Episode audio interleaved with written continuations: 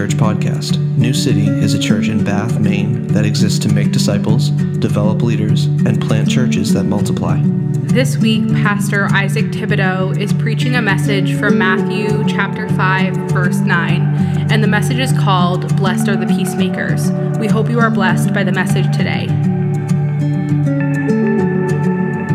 Okay, I'm going to be reading from Matthew 5 9.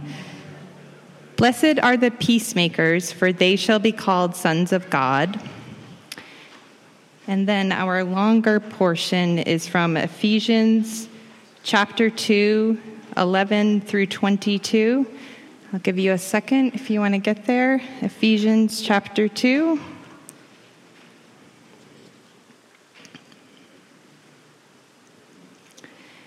Therefore, remember that at one time you Gentiles in the flesh, called the uncircumcision by what is called the circumcision, which is made in the flesh by hands, remember that you were at that time separated from Christ, alienated from the commonwealth of Israel, and strangers to the covenants of promise, having no hope and without God in the world. But now, in Christ Jesus, you who were once far off, have been brought near by the blood of Christ. For he himself is our peace, who has made us both one and has broken down in his flesh the dividing wall of hostility by abolishing the law of commandments expressed in ordinances, that he might create in himself one new man in place of the two, so making peace and might reconcile us both to God in one body through the cross, thereby killing the hostility. Did I just read that again? and he came and preached peace to you who were far off, and peace to those who were near. For through him we both have access in one spirit to the Father. So then you are no longer strangers and aliens, but you are fellow citizens with the saints and members of the household of God built on the foundation of the apostles and prophets, Christ Jesus himself being the cornerstone, in whom the whole structure, being joined together, grows into a holy temple in the Lord. In him you also are being built together into a dwelling place for God by the Spirit. This is the word of the Lord. All right. So uh, normally I like to just get right into things, but I'm actually not going to do that this time because there's a couple of important things I want to make sure that we're all on the same page on um, before we get started. So, first of all, um, you may notice that Pastor Joel, our lead pastor, is not here right now. He was actually um, asked last minute to fill in for a church that we're close with, um, close with the pastors there, um, Grace Community Church or Grace Community Chapel in West Gardiner. If you know Pastor Jeremy Hawkins, he's the lead pastor there. Well, he had some some things go on, um, kind of an emergency situation, so Joel went to fill in over there. He will be back for the Next Steps class after church today. Um, he might be a little late, but that's why he's not here. So um, I wanted to say that because we're going to pray for, for them in a second. Um, the other thing, is, it was mentioned in the announcements, but I wanted to mention it here. Um, John mentioned that Michaela and I set up a table back there for us to fill out some, some cards to give to, to the legislators, to the reps and, and senators. Um, we're going to have those hand delivered to their office. And um, after church today, I want everyone to fill out at least three cards. I have it, we have it set up so that that can be easily done, but everyone to fill out at least three, and I hope we run out of cards. I hope that's what happens.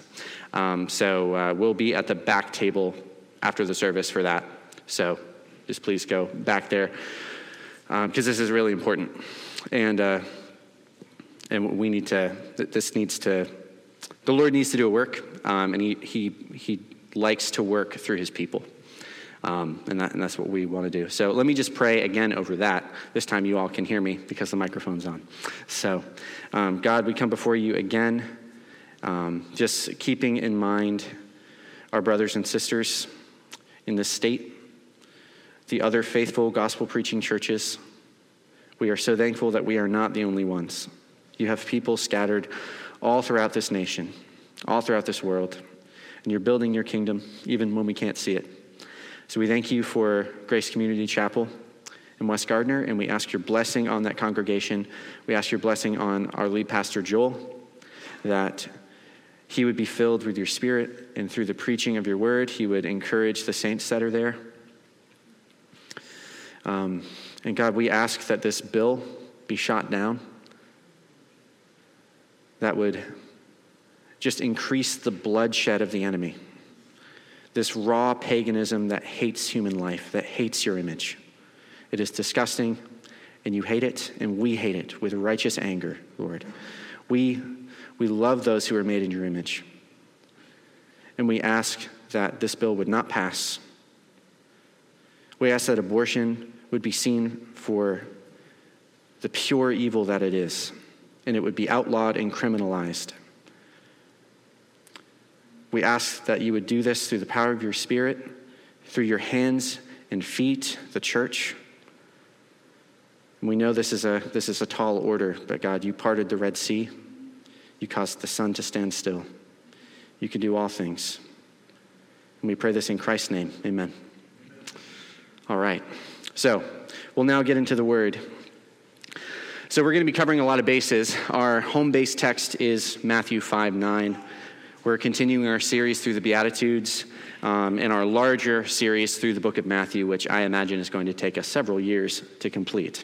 Um, but Matthew 5 9, blessed are the peacemakers, for they shall be called sons of God. So I'm going to give us a definition of peacemaking, and then we're going to talk about what it's not. And then we'll talk about what it actually looks like, what peacemaking looks like. That'll be the first half of what we'll talk about today. The, the second half of what we'll talk about is the second half of the verse. And they will be called sons of God. So there's really only two points to my sermon. So um, that doesn't mean it's going to be short, but there are two points to my sermon. So just so you know where we're heading. So, first of all, a definition of peacemaking. So, biblically, peacemaking, in the broadest sense, is restoring what sin destroyed. It's restoring what sin destroyed, okay? And as we go along with this, um, with the sermon, I think you will see that that is a biblical definition. But first, I want to just right off the bat address what peacemaking is not. Because this verse and this passage, this whole Sermon on the Mount, is hijacked by many who claim the name of Jesus or appreciate some of his teachings. And um, they completely misunderstand what this is all about. Um, it's not uncommon for us to look at the news in Western culture, at least, and hear people talk about world peace and global peace and wanting unity amongst all nations um, and things like that. Now, that sounds good on the surface, right? Um, and certainly God does want world peace. He does. But He wants to do it His way, the right way. And what the world is often wanting when they want world peace is something very different. So I'll just go right off the bat and we'll, we'll go into what peacemaking is not. And it is not sacrificing truth for comfort, it is not sacrificing truth to avoid conflict. That is not what peacemaking is. Turning your Bibles to Jeremiah chapter 14. We're going to read a, a passage here. And I want us to see an example of false peacemaking and how God hates it. Jeremiah chapter 14, verses 13 to 16. This is the word of the Lord. Then I said, quote, Ah, Lord God, behold, the prophets say to them, You shall not see the sword, nor shall you have famine but I will give you assured peace in this place. And the Lord said to me, The prophets are prophesying lies in my name. I did not send them, nor did I command them to speak. They are prophesying to you a lying vision, worthless divination, and deceit of their own minds. Therefore, thus says the Lord concerning the prophets who prophesy in my name, although I did not send them and who say, Sword and famine shall not come upon this land. By sword and famine, those prophets shall be consumed. We'll stop there. So, in this passage, there are many prophets in Israel, and Israel as a whole is living in rebellion against their covenant God, Yahweh. They're living in rebellion against him. And the prophets who are commissioned to warn the people and to, to tell them to go back to God, to remind them of all that God has done, instead of doing that, they wanted to avoid conflict. They were pretty comfortable when the people liked them. So instead of saying, hey, God's going to judge you if you don't repent, if you don't turn, if you don't stop worshiping idols and killing your children, if you don't stop doing that, God is going to judge you and destroy you. But they didn't, they didn't want that message because it was unpopular. People didn't like it. They knew not a lot of people would believe it. So instead of speaking the truth, they opted in for comfort. They opted in to avoid conflict. And I can just imagine, translate that into nowadays, people making a similar argument. Well, aren't we supposed to be peacemakers? So, shouldn't we be avoiding conflict in the world? Shouldn't we be seeking comfort? Now, comfort is a good thing in and of itself, and the absence of conflict is a good thing in and of itself, but not when it is at the expense of the truth. And these prophets in Jeremiah's time were not speaking the truth. Jeremiah and only a few faithful remnant were speaking the truth in love and in boldness. And it's a great temptation in our day and age to do the same thing. So I want us to be clear on the front end peacemaking is not sacrificing the truth. We often act as if the truth of Christ is subservient to being conflict free. But the truth is, if you are a Christian, you should expect conflict because though Jesus is the King of peace, the way he brings about peace, as we will see, is through his death and resurrection. And humanity, in order to obtain peace, must be crucified and raised with Christ. That is the only way. That is the only way. And because we're part of a kingdom that is not of this world, we're part of God's kingdom that is, that is here on earth and growing, as we've talked about many times, we should expect that the present order should be opposed to what we are trying to do. They should, they're opposed to what God wants. That's always been the case, and it will be until every last enemy is put under the feet of Jesus, which will happen when he returns. So we're supposed to be swimming against the current, not with it. And we could spend a lot more time on that, but for the sake of our time here, we're going to proceed with what peacemaking actually looks like. So, what does it look like? And it looks like the way of the cross. If Jesus is the Prince of Peace, we need to look to him to see what peace really looks like. So, turning your Bibles to James chapter 4. James chapter 4. And while you're turning there, Peacemaking is restoring something that's been destroyed by sin. So there could be no peace if sin still remains. If there's still sin, there can be no peace. Because sin is the very cause of conflict and brokenness. And no matter how many people grope for it, there will never be world peace as long as people remain in love with their sin. That will never happen. Families will dissolve, abuse will continue, wars will wage until the source of the conflict is dealt with. So in James 4, in the first couple of verses, this is what the word of the Lord says What causes quarrels and what causes fights among you? So, conflict. Is it not this, that your passions are at war within you? You desire and do not have, so you murder. You covet and cannot obtain, so you fight and quarrel. You do not have because you do not ask. You ask and do not receive because you ask wrongly to spend it on your own passions. So we see what the Holy Spirit is teaching us from that passage is that anytime you see division, it's because of pride, it's because of selfishness, i.e., sin. Selfishness, sin, pride. That is the cause of conflict. And if everyone were selfless, if everyone considered others as more important than themselves, then there wouldn't be conflict. There wouldn't be issues in relationships. I'll talk more about that in a second. But this isn't the world we live in. That's not the world we live in. People are by nature selfish. We love ourselves more than others.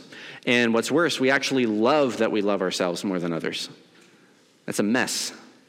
It's, it's, it's an utter mess.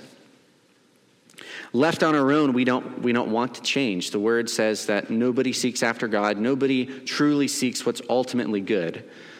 We seek what's good so far as it benefits us and is convenient for us, but we never do it for the right motives, which is to please God. And that's us in our natural state, apart from God doing any work. And our most fundamental problem is that 6,000 years ago, we revolted against God in the garden. In Adam, our greatest grandfather, we revolted against God.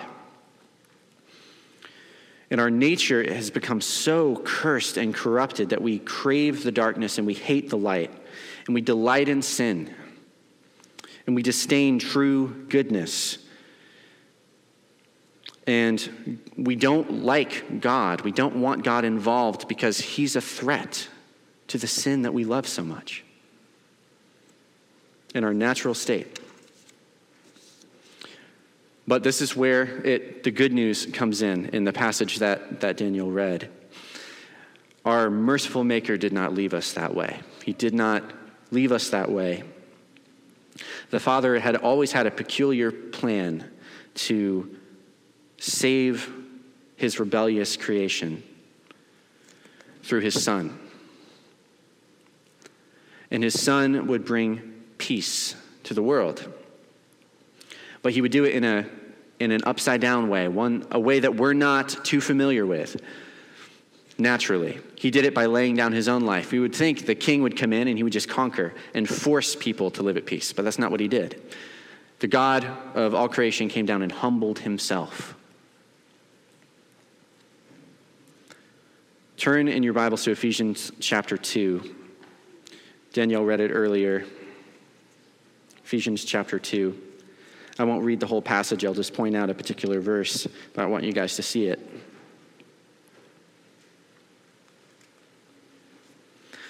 Focus in on verse 16. It's talking about his own crucifixion.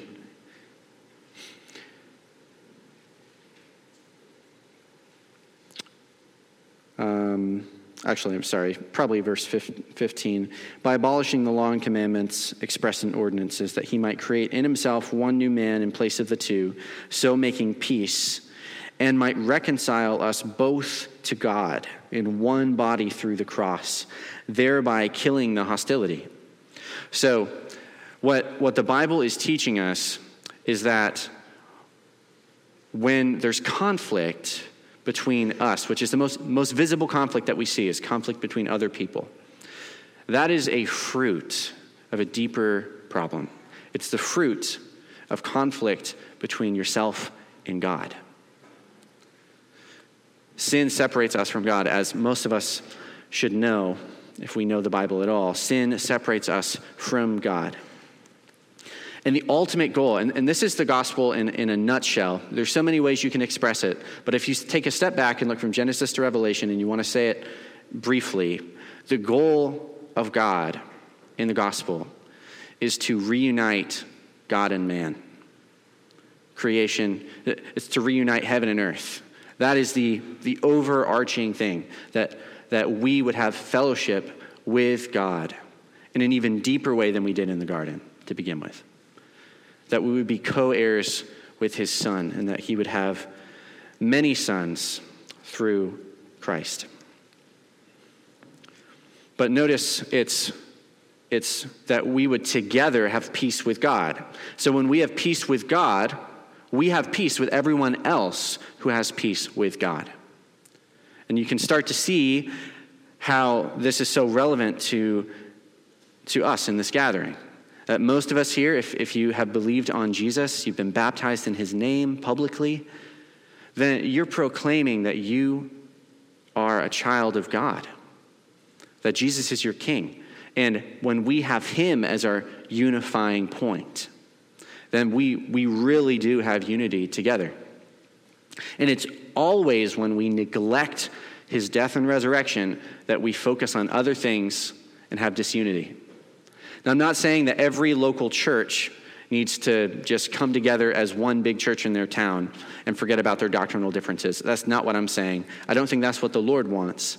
What I'm, I'm not, so I'm not talking about every Christian has to be in the same local church. That's not what I mean. What I mean is that we recognize one another as brothers. And yeah, we might have some significant differences that force us to be in different assemblies because they're so glaring.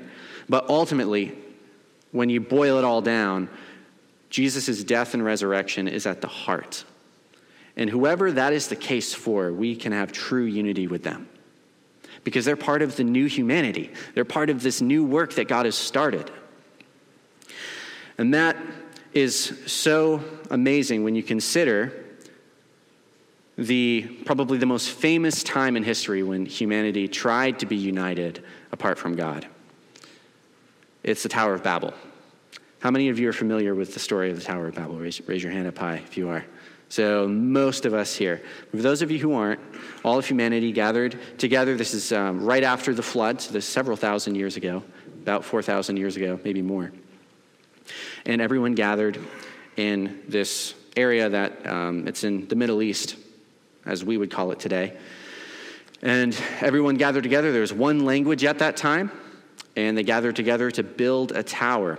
And that seems harmless, but what it was, it was, it was an act of pagan worship, and they wanted to bring glory to themselves. That's what it was. And they, they said to themselves, if we're, if we're united, nothing's going to be impossible for us. And God, and God said that. God, God looked at them. He's like, well, if they're united in their sin, then they're going to commit unspeakable evils and, and ultimately destroy their own race. So, in his mercy, God divided them by causing confusion through their languages. And then that's how all the, um, the ancestors of every nation was born, with all the different languages that they all scattered abroad, and whoever had the same language, they gathered with them. So that's the source of there being multiple nations. But what we see at the cross, and I want you guys to get this because this is so this is so amazing. What Jesus did at the cross was he undid Babel. He undid Babel. So look at um, you can you can just you can turn there if you want to John chapter 12 verses 31 and 32. I'm going to read it here. This is, this is the words of our Lord Jesus. Now is the judgment of this world, and now will the ruler of this world be cast out. And I, when I am lifted up from the earth, will draw all to myself. When I am lifted up from the earth, and the previous, uh, the following verses tell us that he's talking about the manner of death with which he was going to die. So we know he's talking about the cross. When he's lifted up on the cross, his cross will unite all to himself. Which is so crazy and mind boggling that this man's death would be the unifying point, right? And this is what we see at Pentecost. After Jesus' resurrection, you have people, Jews, God-fearers, from all sorts of nations gathered together at one point. Jesus Christ is proclaimed to them by Peter, and they all believe, but they all speak different languages.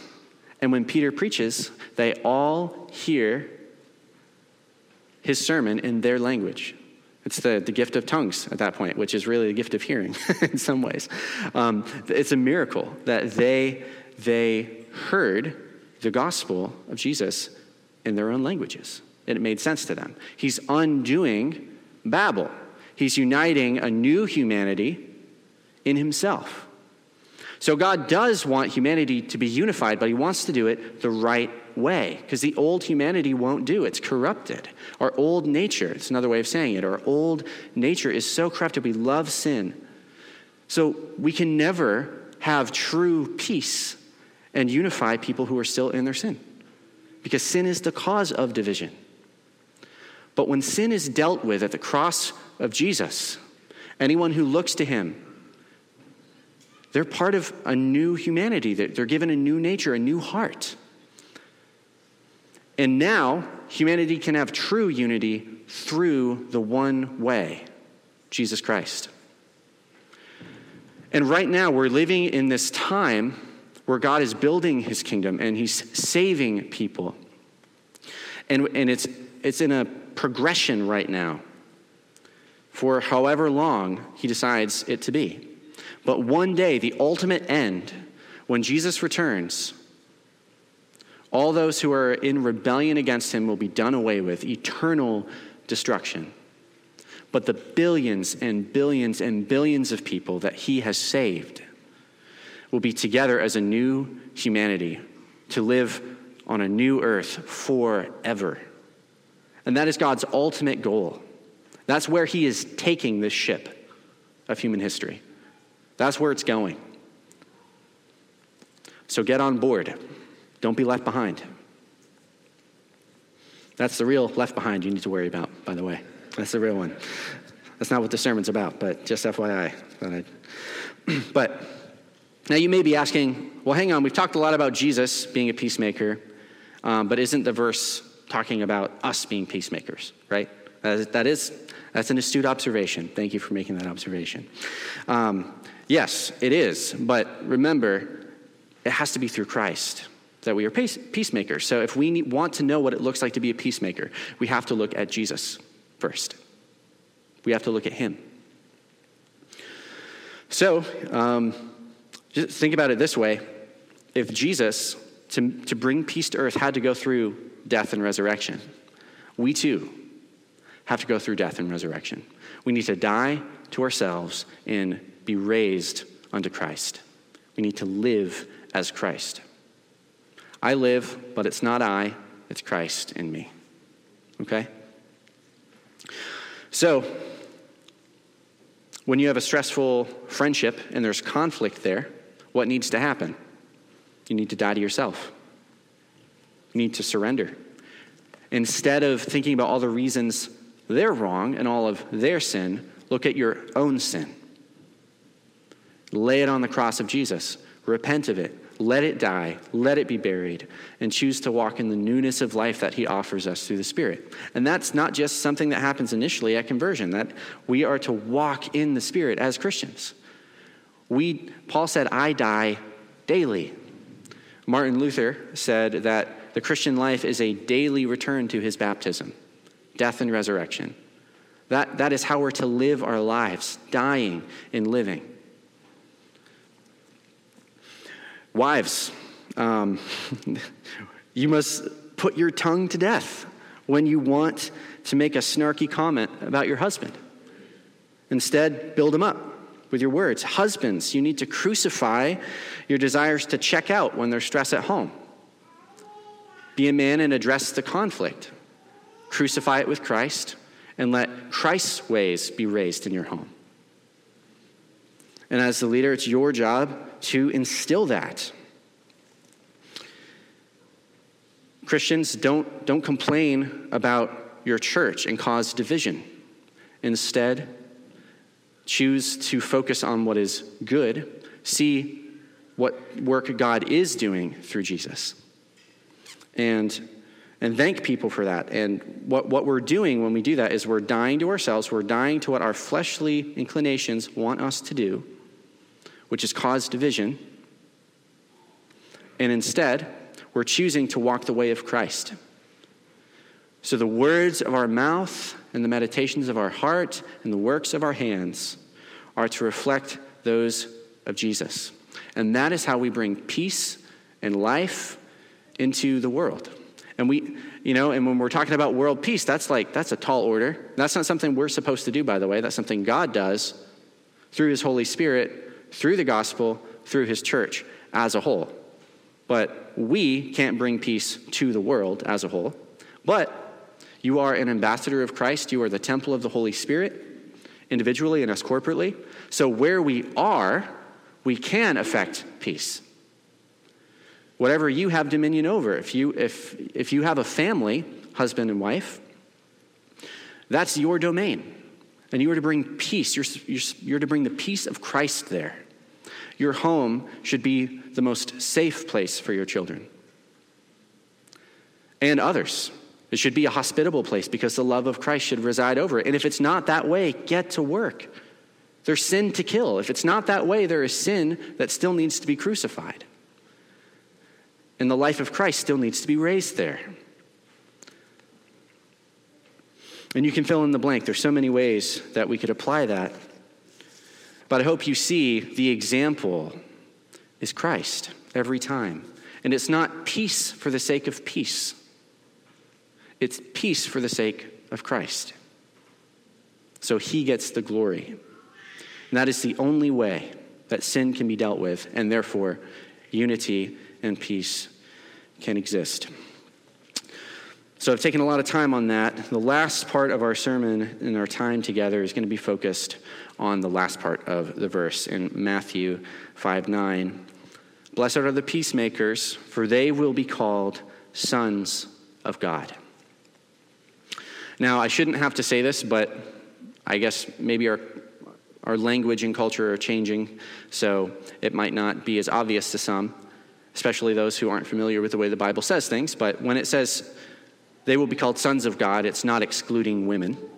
Um, certainly, God has, uh, if, if you are in Christ and you're a female, you are a daughter of God.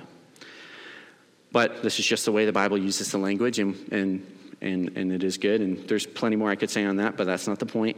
It does include men and women, sons and daughters. Um, but I'm just going to say son because that's what the passage says. So you can, you can fill that in after the fact. What we're going to look at here is three things, and hopefully you can keep these in your memory. And try to keep it, keep it uh, memorable.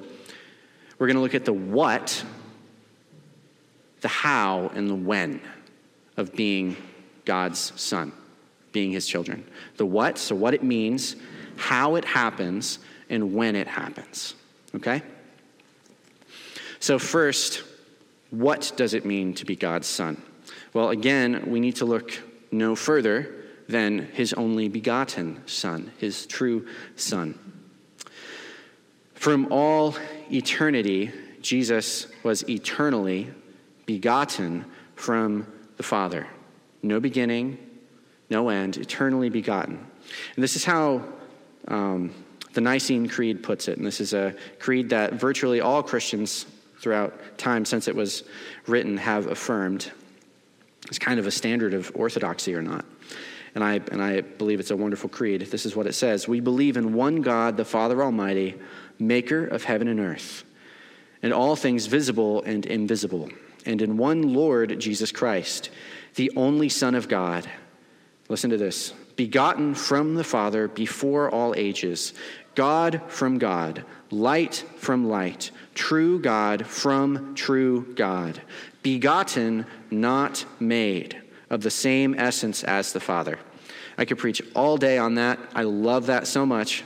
But the point of that, the essence of it, is that Jesus is the eternal Son of God.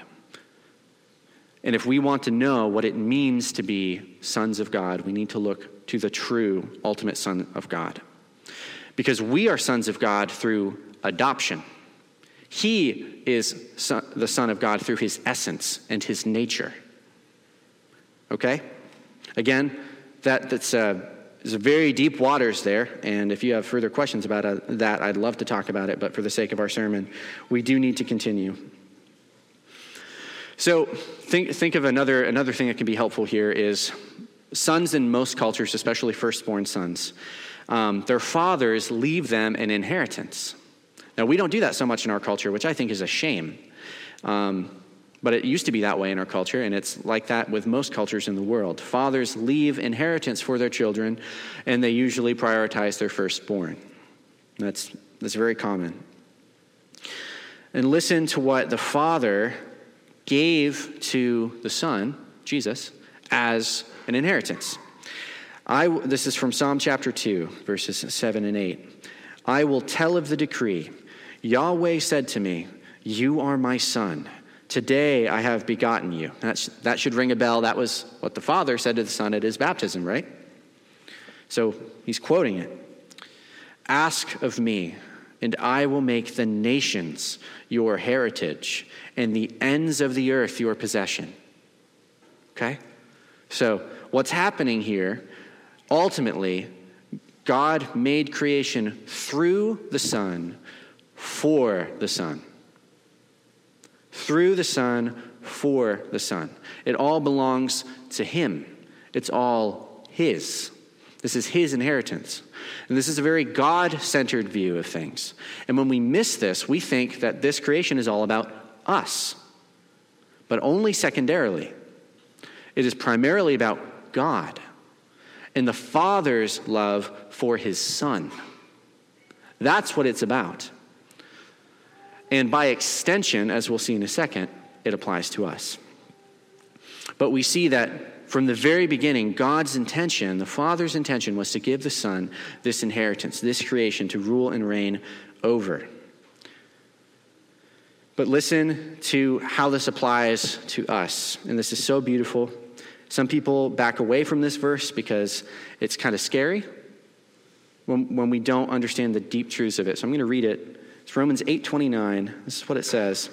For those whom he foreknew, he also predestined to be conformed to the image of his son, in order that he might be the firstborn among many brothers. So God predestined all Christians to be conformed into the image of his son because he loves his son so much. He wanted more people like him. He loves his son so much, he wanted more of him. That's what that's what's saying. That's what he's saying. He predestined us to be conformed to the image of his son because he loves his son so much. He wants us, all of his people, all who believe, to be conformed to the image of his son so that Jesus will be the firstborn among many brothers. So I hope you see how glorious that is. And this gets at the heart of why he made us to begin with. We were made to share in the love the Father has for the Son. That is why we were made to share in the love the Father has for the Son. And therefore give him glory. Listen to um, how this applies to us when it comes to inheritance, because really what we're getting at here, what it means to be God's son, is to share in God's love and in the inheritance that he has for his son. So listen to um, this is another passage from Romans 8. And in fact, you might as well just turn there because there's a couple places I'm going to be reading from that. Um, Romans 8. So we just read verse 29, and I highly encourage you to meditate on those preceding verses because they are incredible. But verse 18 of Romans 8 the Spirit Himself bears witness with our spirit that we are children of God, and if children, catch this, then heirs heirs of God and fellow heirs with Christ, provided that we suffer with him in order that we may also be glorified with him. So, what's happening is what Jesus gets, we get because we're in him. So, when Jesus dies for sin, we die from sin because of him. We die in him. When Jesus is raised from the dead, we are raised from the dead in him. And God gave the inheritance of creation to Jesus, and we are co heirs of that. We see it in small ways now in the present order. But when Christ comes back and he consummates his kingdom, and all, and all creation finds its resurrection, which we're going to see in a second, that is when what we currently have is the down payment of our inheritance, but our full inheritance will come at that point. And we will share in the new creation, in a new earth.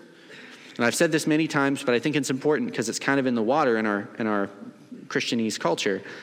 When we think of the afterlife, when we think of eternity, we think of a place up in the clouds where we're going to be playing harps and we're not really, it's not really going to be physical. That is so wrong. Now, when you die before Christ comes back and you're in Christ, yes, you do go to be with the Lord, absent from your body. But that is temporary, because when Christ comes back, he returns with all of his saints, and all of his people are raised from the dead and given resurrected bodies. That is the ultimate goal for us to have physical bodies that are perfected, and for creation to be perfected and live on that creation with Him, heaven and earth, just like in the garden, but even more so, reunited again. The whole creation will be the Garden of Eden. It won't just be a small spot on the planet, it will be the whole creation. So, so that's what it means to be God's son in a nutshell. There's obviously more we could have said, but um, I am running short on time, so I want to make sure we get through this. So let's look at the how how to become God's son. And it's so simple. This is uh, what Galatians 3, verse 26 says. And hear the words of the Lord here. For in Christ Jesus, you are all sons of God through faith. Through faith. This is not this is not something that you earn at all. It is those who have faith in Jesus that God declares to be his sons. But why? Why, why faith? Why, why does he bestow sonship on those who have faith? Because if sonship is bestowed through faith, it can be counted as a gift and not a wage, not a paycheck. If we had to do something for God, such as avoid sinning, for a certain amount of time, make a trip to the Holy Land, memorize a bunch of verses in the Bible or a catechism, give money to the poor, any of those things, then we, can, we could boast in our abilities and therefore take glory from God. We could take credit for Him bestowing us as sons. Like, of course, He wanted me as a son. Of course, because I did blah, blah, blah. God wanted to rule that out. So instead, he chose to bestow sonship on those who believe. But what is it about faith that is so pleasing to God? Is it like the ultimate act of goodness? Far from it. Listen to what John Calvin said about faith. And I love this quote so much, and I hope, I hope you memorize it because it is truly, truly glorious. This is what John Calvin said Faith is like an empty, open hand stretched out towards God with nothing to offer and everything to receive. Nothing to offer, but everything to receive. So just, just imagine a beggar, a beggar, okay? A spiritual beggar, someone who's poor in spirit, as we saw. Which, by the way, no one will ever be poor in spirit unless God does a work on them, because we, we do not naturally seek after God.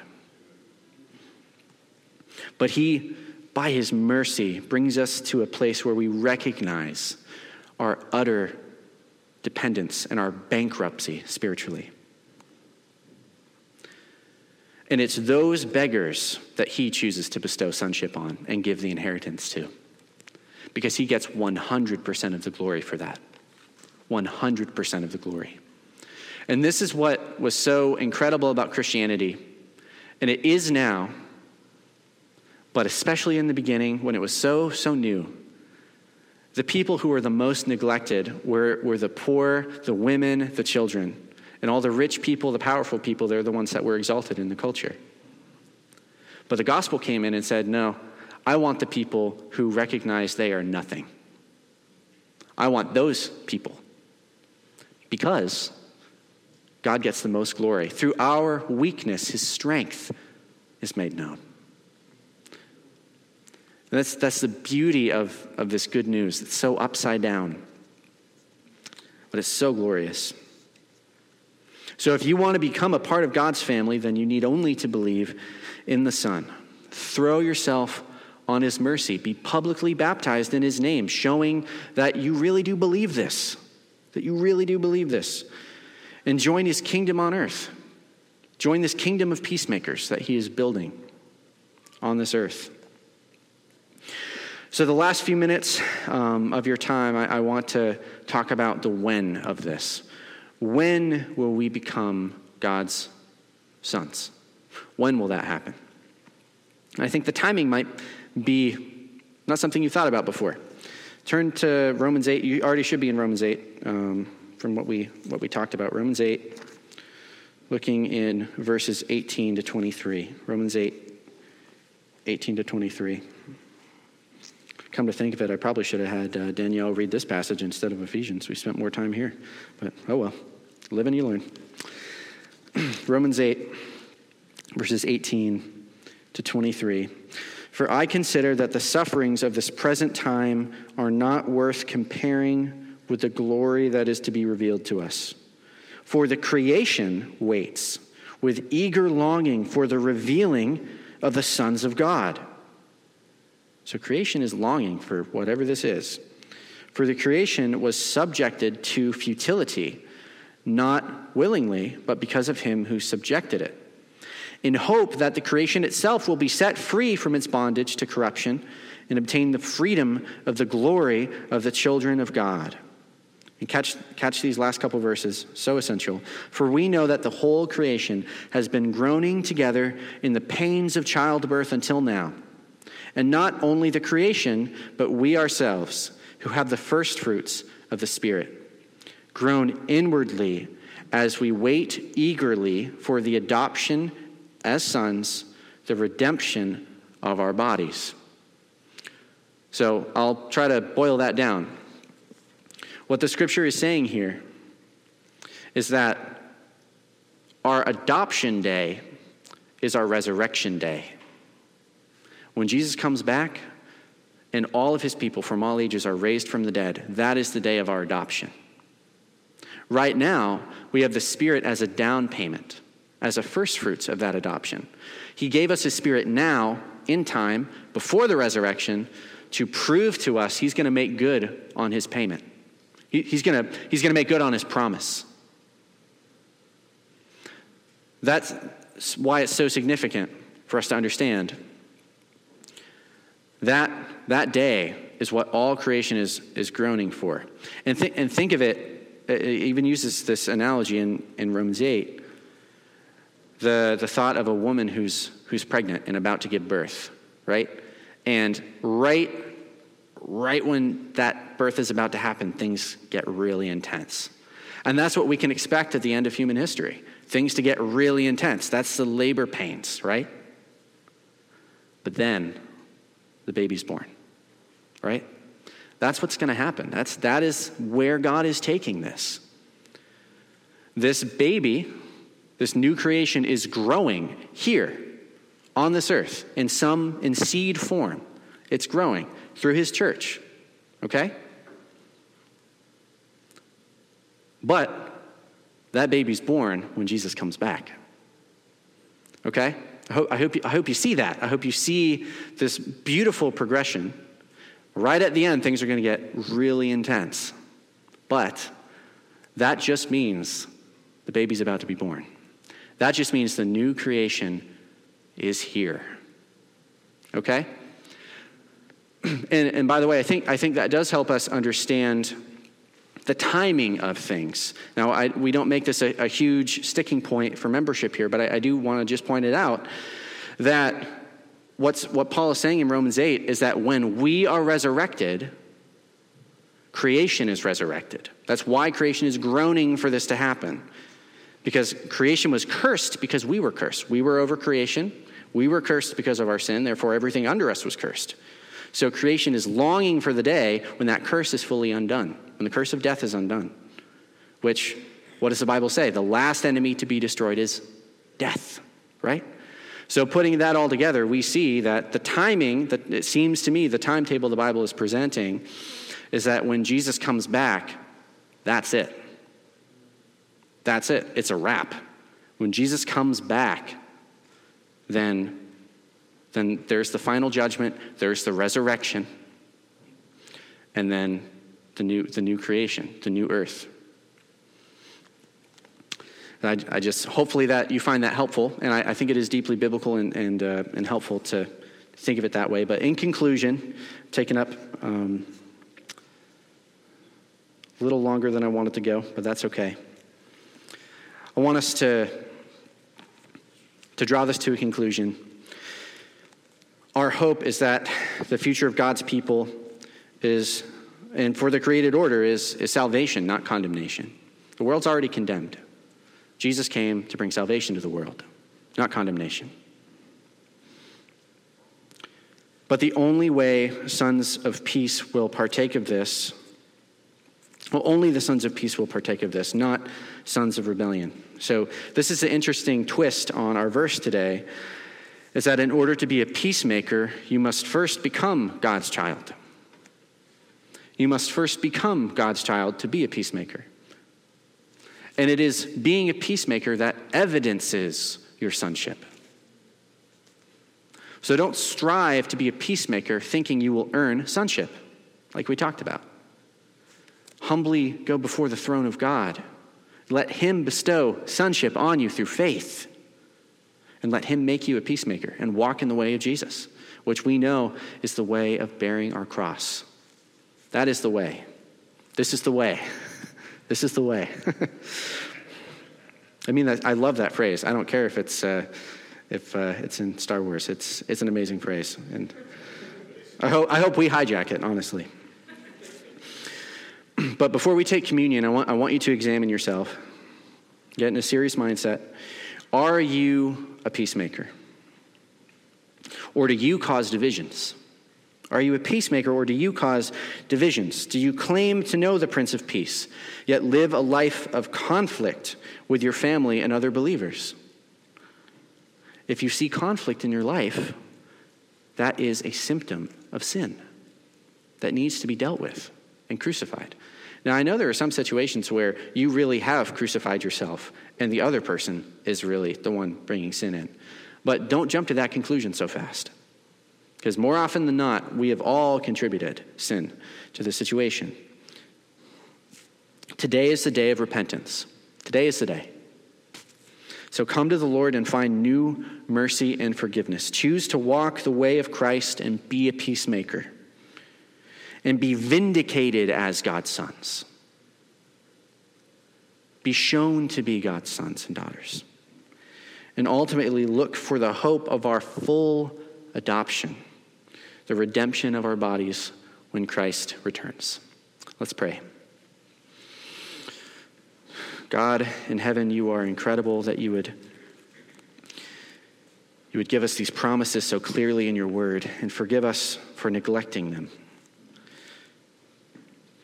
Forgive us for causing divisions in your body that are unnecessary. Oh, there are divisions that are necessary when your gospel is trampled on. And we pray that you would cut out, that you would purify from your church anyone who rejects Christ and his gospel. But God, may we have a deep unity in Christ across denominational lines, across personality lines, across cultural lines. May we see Christ as our true King and the unifier, the one who brings peace to the world through the gospel. And as we take communion, may we do so in unity as one body in Christ. We thank you for your Son. None of this would be possible without him, Lord. So we thank you in his name through the Holy Spirit. Amen.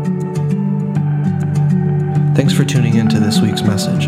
For more messages from New City Church, check us out on any of the major podcasting platforms. Or if you want to find our gathering times, location, or any other information about New City, check out our website at bathnewcity.church. We hope to have you join us next week.